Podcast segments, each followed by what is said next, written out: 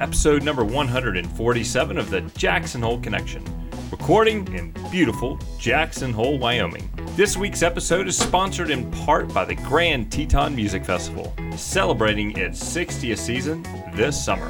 Now through August 21st, more information at gtmf.org. Also supporting this episode is Teton County Solid Waste and Recycling, reminding you to reduce, reuse, recycle, and the Big C, compost. Whenever possible, avoid using those single use products like little old plastic bags. Remember, recycle, it's good for us. Welcome to the Jackson Hole Connection. I'm Stephan Clark Abrams, your host. To keep this podcast going and successful, I appreciate all of you listeners sharing and delivering this podcast to your friends. The people sharing their stories are the same people we see each day walking around town, drinking a good cup of coffee, or hanging out at our local brew pub. I feel we all have a story to share, and I want to bring you stories which you can connect with and that's going to add some really good energy to your day. Sharing stories allows us to all learn and grow so we can live full lives. And my guest today is Emma Kail. Emma has recently moved to Jackson Hole with her family to take the position as Grand Teton Music Festival's executive director. And in, in addition to being an executive director, Emma's a wife, a mom of two young boys, and helping Grand Teton Music Festival celebrate their 60th season, Emma certainly has been tossed right into the community. Today, Emma shares with us her road from growing up in rural Kentucky to living in Kansas and now right here in Wyoming. We also learn about the early beginnings of Grand Teton Music Festival and some of the venues which you'll be shocked about where the early musicians had to hold performances. And today, what Grand Teton Music Festival's commitment is to this fabulous community. Emma, thank you for joining me here today at the Jackson Hole Connection. Wonderful to meet you and see you. Great to meet you. So early in the before we started the interview, we were talking a little bit, and you told me how recently you've moved here. Yes. And it is very recent. So l- let's start with sharing with folks when you moved here and and why you moved here to Jackson Hole, Wyoming. Sure. Well, um, let me just back up even before I moved here. I had always heard about No backing up. No backing up. Okay. backing up to the first time I had heard about um, Jackson, and, and it was through the Grand Teton Music Festival. I'm a lifelong musician and pivoted into administration, but have always um, known about this festival through this pilgrimage that the musicians that make up this festival orchestra um, that they they come here year after year and it's this magical place. And the first time i came to jackson was to interview to be the executive director. And i remember that day very well because it was my husband's 40th birthday. And we touched down at that airport as you do and just were completely overwhelmed. And um, I went through a quick process and moved my family here from Kansas City in very late August and started um, in my role as executive director of the Grand Teton Music Festival on September 1st. And my kiddos started school on September 2nd. So we've been here, I mean, we are pandemic um, transplants, but um, we're here for the long term. Did you move from Kansas City, Kansas, or Kansas City, Missouri? Well, actually, neither. So I should say Kansas City area. Okay. Um, so I worked in Kansas City, Missouri. I Uh-huh. was general manager of the Kansas City Symphony for Mhm. about 10 years. And we actually lived um, south of Kansas City, Missouri, or Kansas, in Overland Park, Kansas. So Okay. Johnson County, Kansas. And you have two kiddos, you said. I do. What are their ages? Um, I have a five year old and I have an almost eight year old. Awesome. Two boys living. too. Yeah. It's they're living life, their Yeah. best life. Sleeping in tents. Mhm. Um, this week they're trying to see if they can make it five days in the backyard before we do some some more serious camping nice. they're loving it. Cool. My boys are seven and five. Right Yep. around. We'll have to get them to meet. Yeah, that's right. that's great. They'll love they it. probably have met. I'm, i having this experience where my boys meet kids and they're like, "Oh, we met at the park." You mm-hmm. know, some other time Maybe. it's a small town. That is. Yes, it is a small town. So, congratulations on moving your family here from Kansas and starting your job September 1st in the height of a small pandemic that Yes. we've all gotten to experience. Hasn't missed anybody, I don't think, one way or another. And so, you're at the Grand Teton Music Festival, and you guys have a big year this year. We do. Why? Well, it is um, the 60th season of the music festival, and it's also um, very much a reason to celebrate just coming back to having live performances with live audiences. Um, I would say, you know, everyone has been affected by the pandemic, but for musicians, and in particular, you know, in my world of orchestras, the artists that are involved in classical music have really been hit hard. You know, our our audience is sitting close together. Our audience sometimes is a little older, um, not always.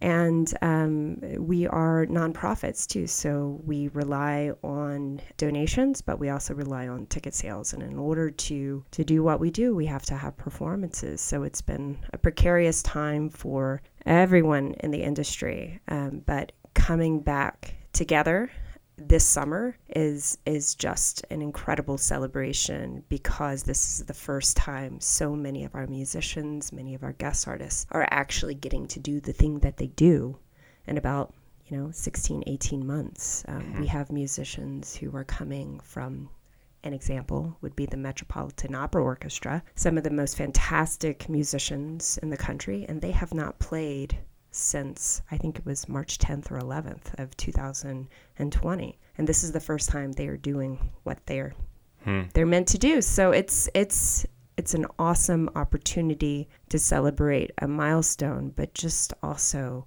everyone coming back and our theme is coming home because so many of these musicians consider this to be their home and it's um, as you know I mean, the sense of place here is extraordinary so it, it's so wonderful to see them to come back together and to perform these for these audiences that are just so hungry for this experience Yes, in, indeed. I'm glad you guys are doing it, bringing it all back. I, I want to learn from you a little bit of the history of the music festival. So you mentioned it's the 60th season, mm-hmm. and so the music festival does a summer season and a winter season. Is that considered two different seasons? Um, I think this has evolved. I mean, it's somewhat it is considered different seasons, Okay. uh, how it's structured. In the summer, we are full orchestra. The core of what we do is 80 to 90 musicians on stage playing in Walk Hall. It's a little different this summer because we just um, started our season outdoors on a stage that we put up at the Center for the Arts. And in the winter, it's usually been about a program a month. And um, we run from October to about mud season. So I'm learning the terminology, but probably October through March this year. And then we'll ramp back up for a summer season um, that will run seven to eight weeks. So a little different, uh, some overlap in musicians, but we're also importing um, some of the finest guest artists, not only in this country, but in the world. We have an incredible young cellist joining us next week, July 15th, 16th, and 17th, Sheku Kanneh-Mason. And he is, um, I think he's 20, maybe 21, but he's a young British um, cellist who rose to fame um, because of his extraordinary musicianship, but he also played at the most recent royal wedding, Meghan and Harry's wedding. So he's a big deal. So we're bringing in people from He's got to be good to do that. That's right. That's right. he is. So and tell the tell us all where did the vision come from from Grand Teton Music Festival? How did how did it start? So this is a great story, and as I mentioned, um, I I am new, so part of my learning of the traditions of this community and how in the world the um, the annual pilgrimage of these incredible musicians started coming here. I mean, understanding that that history was part of my learning, and so the story goes is that there was there was a group of volunteers of women who sat around a dinner table at a home in Melody Ranch um, 60 plus years ago and came up with the idea of starting a fine arts festival. So bringing the arts to this. I mean, I don't know if I want to call Jackson a cow town at that time, but I think it was like there were dirt roads and. Oh yeah, it was a cow town. Yeah, I mean dirt I mean, it roads. was ranching. Sure. I mean, it was ranching. You worked for the government in the world of forest, BML, land, park service, or you were a teacher. And other than that, there was not much else out here, except during the summer months when there was a little bit of tourism. Right. So it was the vision of this group of volunteers that set out to bring f- culture and, you know, probably uh, it would be European culture to Jackson. And it was the Fine Arts Festival for several years and eventually turned into the Grand Teton Music Festival. And I think we started out playing in like a high school gym. There was a time where before Walk Festival Hall was built in the village, it was a essentially a circus tent that was erected. Hmm. And that they played in for four years. So, very humble beginnings, but it was the passion of the people here um, and the volunteers. Many of a few that are still involved. I mean, we have we have patrons that have given to the festival for 60 years straight, which is extraordinary. And it's it's continued to grow and evolve, and it's recognized as one of the finest classical music festivals, not only in the country but in the world now. No kidding. Yes. What has created the notoriety throughout the world as one of the finest? I think it's again just going back to the people who have been involved who had the passion to bring really fine artists. I mean, right now our music director Donald Runnicles, Sir Donald Runnicles, um, he's the music director of the Berlin State Opera, so the Deutsche Opera. He's also the um, principal guest conductor of the Sydney Symphony in Australia, as well as the Atlanta Symphony. So he has an international profile, and you know he has relationships and um, our past music directors have had relationships that have encouraged people to take a chance, come to Wyoming, and play here. Mm-hmm. And guess what? Like, what happens to everyone who comes and visits here? They want to come back. They want to stay. So it's it's part of the fabric of one of these these incredible, enriching, and renewing experiences for artists that have very busy seasons in normal times and are traveling all over the world and they love coming here. You have some performers, some musicians who've been coming here for a lot of consecutive years. What's the longest standing musician or a few musicians amount right. of time that they've been coming to play here? I'm still getting to know the musicians, um, but I have we're featuring some of these milestones in our program book, so I've read about them. Mm-hmm. But I think the longest is 51 years by okay. Marcia Peck. She's a cellist and um, she is a fixture. I'll also mention our personnel manager, principal percussionist, and artistic consultant Richard Brown. Hmm. And he's coming out of the Houston area. Is a homeowner here now, and he's been coming here for either 42 or 43 years kind of changes on the day when you talk to him. But he is, um, you know, he's he's the heart and soul of this organization and that he is helping to fill out the instrument instrumentation based on the programming needs and he's just got a rolodex of musicians that he knows love this place and will come out and um, to play for us so great traditions there's a lot of tradition in this community, and one of them is the Grand Teton Music Festival for sure, which is now the Grand Teton Music Festival, which used to be the, the Fine Arts. Um, what did you say? The Fine Arts Festival. Festival. I think so. Yeah. Fascinating how it's gone from the Fine Arts Festival to the Grand Teton Music Festival. When I first moved here, it was the big thing that they did was their big wine auction, mm-hmm. which was mm-hmm. internationally known as well, and it would bring people from all over the country and all over the world to buy wine at this amazing wine auction. It was in Wine Spectator and any other publication that featured big big events like that. Now, for people who don't really understand what the music festival is, give us a sense of the scope of music which is performed. Mm-hmm.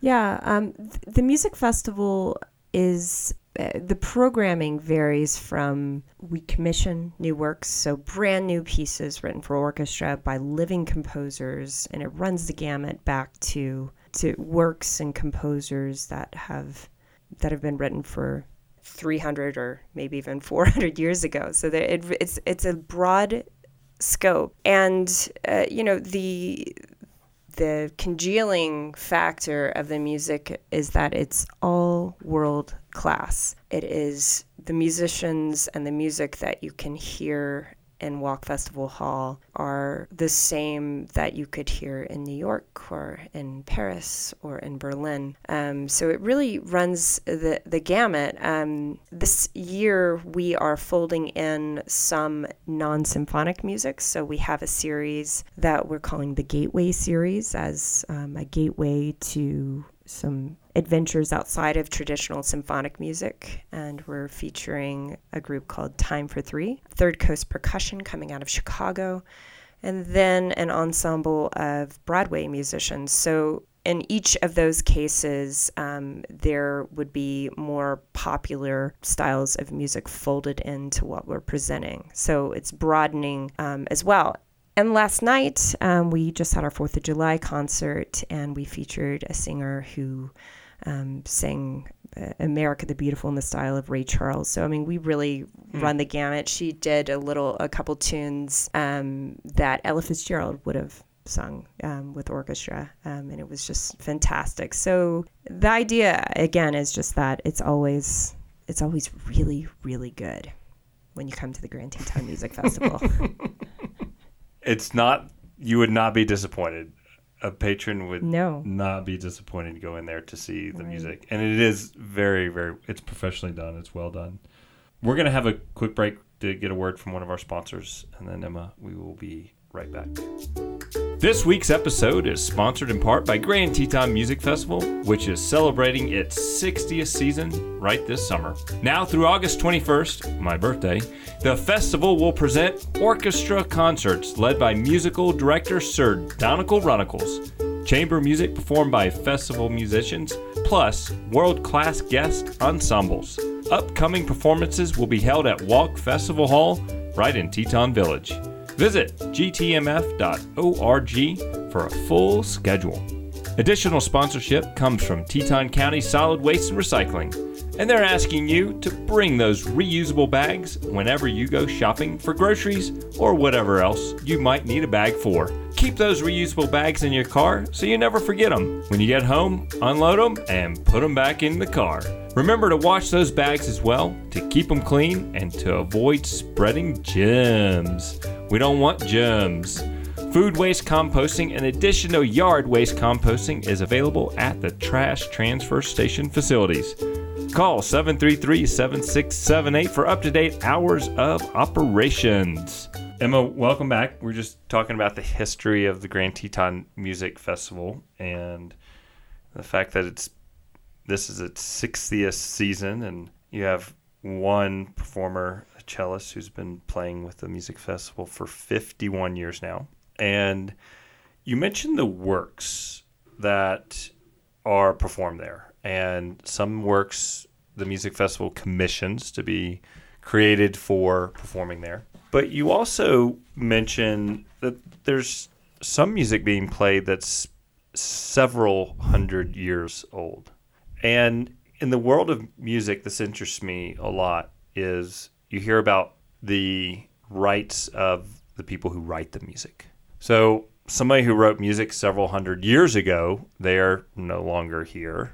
Are there royalties paid to perform those pieces with that music being so old? That's interesting, it, it actually it kind of it always depends on the specific work, the edition. Mm-hmm. So there is a scope of time where a specific work becomes public domain. So it is free of rights. However, the specific editions, so this would be the edits, the markings of, of certain pieces, for example, something that's um, really well known, Beethoven's Fifth, might have several different editions. There might be fees that we would pay to um, a publishing house for those specific parts. They would, it's kind of an interesting process of getting the music on the stand. I mean, a conductor would decide what version of a piece he would play. He would communicate to our librarian. They'd place an order. Um, it would be shipped here. Um, then, um, if you've ever been to an orchestra, you see how the strings move in synchrony. They are moving together. Their bows are moving up and down in the same way. So, uh, the next piece of the process after the music is here and it's decided is that the first chair, the principal of each of those sections, places markings. So it goes from the first violin and it works its way down the string sections. So there's a good amount of runtime of preparing the music so that when these these extraordinary professional musicians, many or most who have been studying their instrument since they were in the single digits. Um, mm-hmm. Um, string players generally start under 10, many even start as early as two or three. Um, so then you get the music to such a place that when they sit down together with a conductor, it just happens and you don't need very much time at all. An example that I used this week in, in talking to a few audience members about our musicians is that, you know, we had a concert on July 2nd, and our musicians arrived um, two days earlier, the 30th of, of June. So they basically had two rehearsals and sat down and, and did a show, and it was, it was remarkable. So it takes a lot of prep, a lot of work, a lot of different people um, getting things ready for these musicians to sit down and do what they do. Do you guys provide them the music so they could practice it in advance? Yeah, we sure do. Okay. Um, you know, and some some would take us up on that offer, and many probably have parts in their own personal library as well. Mm-hmm. But yeah, I mean, musicians, it's it's a daily practice. Musicians, um, it's not something you can just turn on and off I mean, there mm-hmm. it's it's something they're always preparing for what's next, and I think that's what's one of the things that has been so extraordinary over the past couple days, seeing these musicians come back together, because so many of them have not had the opportunity to actually do what they do in an ensemble and for people. They've just been practicing without a so many of them without a point of, of performing um, together. So mm-hmm. it's been it's been neat to see that happens, and I'm sure it's been quite emotional for them um, because uh, due to the pandemic, they've been prevented to from playing for live audiences, mm-hmm. and now they can. Yeah, I get caught up in details, so I'm very interested in something that you we had just talked about a second ago, and the ability of these musicians is just phenomenal. To hear you say they can arrive a few days in advance and get together and put on a world class uh, performance with each other. But you, you talked about the additions of the music. So Beethoven's Fifth is the example you used. If it's a different edition, is it the music which is that he wrote originally wrote? Is it altered in some way, or is it you mentioned about the bows mm-hmm. in in the string section, how they're all moving in with the synchronicity. Is that what the addition does? Yeah, it's a little bit. It's um, it's the notes on the page are the same, the same mm-hmm. number of notes, the same measures. So these are, you know, the length of the piece, the same music, but it's it's really some stylistic interpretations and um, that may be different as far as the markings like play this shorter play this longer. Um, this is a slur so it's like it's connected a note is connected to another one or not.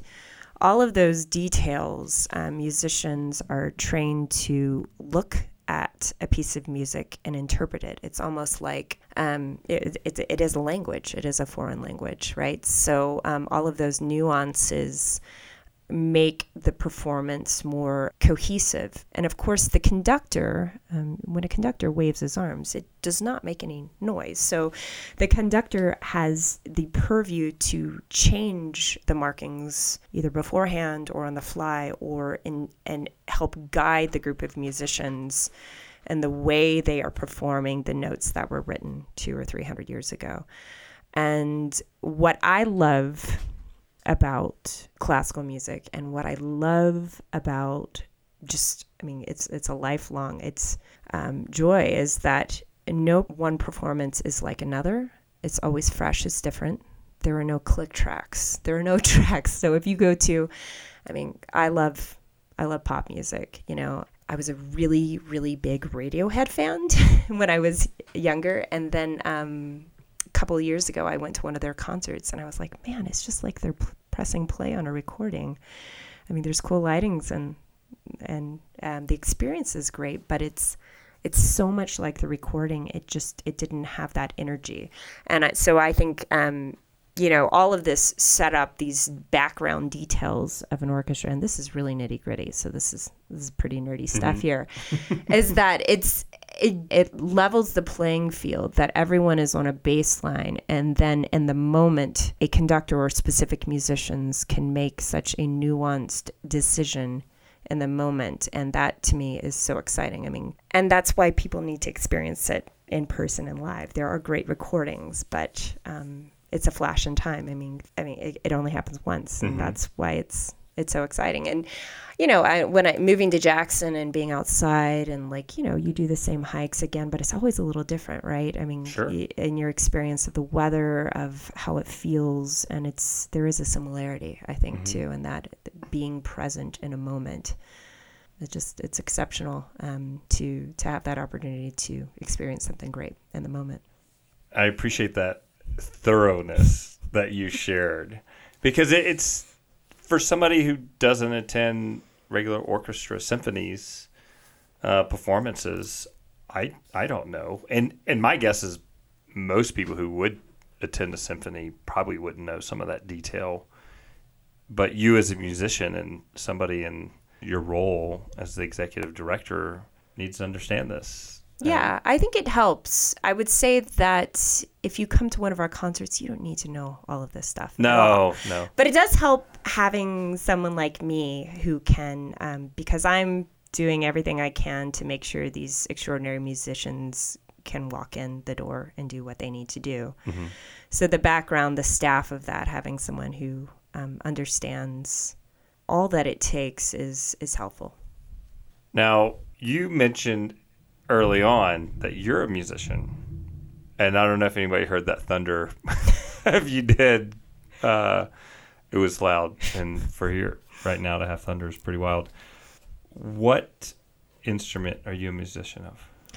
So I began my life as a musician taking piano, Mm-hmm. but I would not call myself a pianist at this point. I was a trumpet player. So I grew up in small town Kentucky and heard an orchestra when I was about 10 years old at an outdoor concert, the Louisville Orchestra in a park. Was totally transfixed. And I remember telling my parents I wanted to be a cellist. Um, and for them, I mean, there were no string programs, there were no opportunities for anything like that. So, what was available was a band program, and someone gave them a trumpet. I think it was actually free. Um, my brothers were both already in band, they were drummers, so they needed drumsticks, and a free trumpet kind of fit into that scene, um, not only because it was available, but it was loud enough to compete with my older brothers.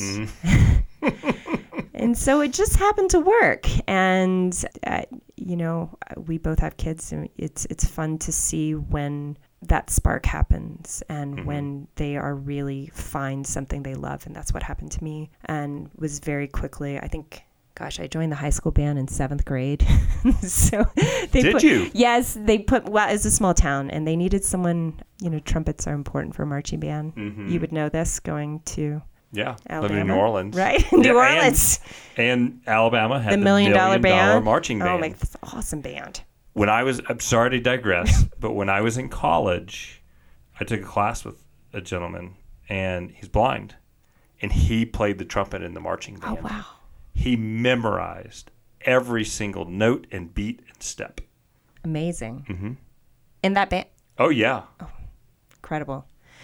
Yeah, I, I very humble beginnings. I mean, as far as the level of musicians I interact with now, if I told, I don't know, I haven't had this conversation with Sir Donald Runnicles about playing classical music in a marching band in Kentucky, but it really worked for me, and so I ended up deciding pretty early on that that's what I was going to do. Um, I was going to, and at that point in time, the only way I knew to be in music was um, by being a player. Um, so I ended up going to um, actually finishing high school at a boarding school in um, Michigan called Interlochen Arts Academy, where I Interlochen. Interlochen Okay. Arts Academy in near Traverse City, Michigan. And from there went on to study trumpet performance at Indiana University. I have a master's degree as well from Cleveland Institute of Music. And should mention that in my time in studying and pursuing to be a classical um, musician, I would in the summer focus my studies at music festivals. And the first music festival that I attended, I think my senior year of high school, was in the Berkshires of Massachusetts, the Tanglewood Music Center. Um, I went to the Boston University Tangle Institute. Tanglewood Institute. And so that was the first time that I really experienced the magic of music and classical music in an extraordinary outdoor location and was lucky enough to have that experience a couple other times in my early career. I um, first came to the Rocky Mountains at the Aspen Music Festival. Um, and then returned to work there, and that's where I met my husband. So, um, you know, it, being in Jackson and working in classical music in a town of, I don't know, are we 10,000 people? Are we? Mm, I, I don't know if the town itself is 10. I remember seeing some stats during the pandemic of what was being tracked, and it seemed like our county was 20, 22 maybe. Um, we could be 10 in the town now. Right. Yeah. So to work in classical music in a town of this size um, is pretty special, and Yeah. it makes sense in a music festival environment. I mean, given other places like um, my experience in Aspen, this of course is not Aspen at all. I quickly Hmm. learned that and learned quickly not to say, I expect this Jackson to be like Aspen because it's not. No. and Aspen's not like Jackson. Indeed. Yes, we are all uh, our own unique places Right. with all of our own unique people. And for people, if they wanted to attend a performance this year, are there still tickets available to go to a Grand Teton Music Festival? There sure are. And so, where we are right now with the, the pandemic, we're in transition. Um, we are not done with the pandemic yet, even though it feels like we are all so ready for it to be done. But we've set capacity in Walk Festival Hall for 50% at this point. And to accommodate the demand, which is there, we've added performances. So on Thursdays, we've opened up um, performances throughout the season. So there still are tickets available for festival orchestra concerts on Thursdays. And I do think that there will be additional. Mean, right now, technically, if you went to our website, we are very happy to say that we are sold out on Saturday nights, but we have a wait list because I think things will adjust, things will change, people turn back in tickets. Mm-hmm. If you want to come, you can. Fabulous. You can find a way. We also have concerts on Wednesday nights um, that fe- feature our festival orchestra musicians and smaller ensembles and chamber music. And these are programs that are, I think, really interesting and exciting because they're programs that our musicians have put together. In this case, it was, you know, it was not someone on st- staff or our music director saying, play this. Th- These are pieces that they have chosen to perform with their colleagues. So it'll be pretty special. Look forward to it. And what about for kids? Okay, for kids, well, I am motivated to get kids to our concerts. We just had a full orchestra concert at the Center for the Arts for Kids on Saturday, July 3rd. Had about 400 family families out there, 400 individuals of families, which was great. But we also have a program this summer called GTMF on the Road. And this is a configuration of our musicians and small ensembles that will be playing outside throughout the community. And we have um, over 20 events scheduled at this point if somebody went to gtmf.org, yes. would they see a schedule for that? Absolutely. Okay. So you can see the complete schedule for these programs at gtmf.org. Um, and it, again, it's called GT, GTMF on the Road. And these concerts will happen, as I mentioned, throughout the community. Um, some are in collaboration with other nonprofit organizations. We're partnering with Hole Food Rescue. They have their um, Sprouts Mobile that is going to be activated throughout the community. And we thought, gosh, we need to get on that schedule mm-hmm. and um, think how we can reach families where they are. We also have two performances that I'm really excited about at the R Park on July 22nd and July 29th. And these programs are in collaboration with Teton Music School and um, Jackson Hole Public Art. And these programs will run from 2 to 4 p.m. Um, kids will get to show up and make instruments. Um, we're calling it a junkestra out of trash hmm. and mm. have a little session with our musicians and they can play along during a little concert. And then they go out and they explore the R Park and go check out that fabulous troll Mimi. So yeah. really fun stuff, um, just overlapping like all of this incredible community acti- activity in Jackson. You know, it's I, am so looking forward to those um, those concerts. I mean, because that's what it's really all about. It's about to planting the seeds for not just future artists, uh, future artists or future audience, but for um, for children to have um, a richer experience here in this community in all ways, and mm-hmm. we can be part of that. Well, I am thrilled, Emma, that you are now the executive director of Grand Teton Music Festival, and welcome to you and your family. Look forward to meeting your husband and meeting those kids sooner than later, even with the busy, busy summer we all yeah. have. If people wanted to reach out and connect with you, what's the best way for them to to connect with you? People can always call the office, but honestly, it's a small enough town that I'm just going to give my email address. It's yeah. emma at gtmf.org. I am not just on the road with GTMF on the road, but I'm on the road a lot out in the community, and I'm so excited to meet more people who love music, more people who have ideas about how we can be connected to this community and in their own lives. So send me an email. Will do.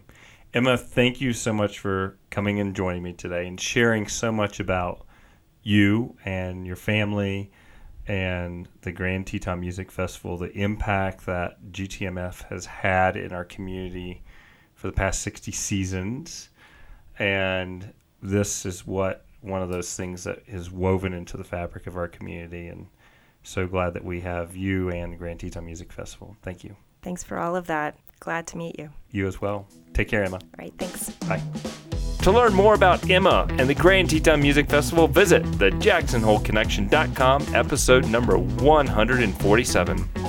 Thank you, everybody, for listening and tuning in today. Get out there and share this podcast and give us a like as well. I love some five stars. Thank you to Michael Morey, my editor and marketing director, my wife Laura, and my boys William and Lewis. I sure hope you've enjoyed this episode, and I really look forward to seeing you back here next week for the Jackson Hole Connection.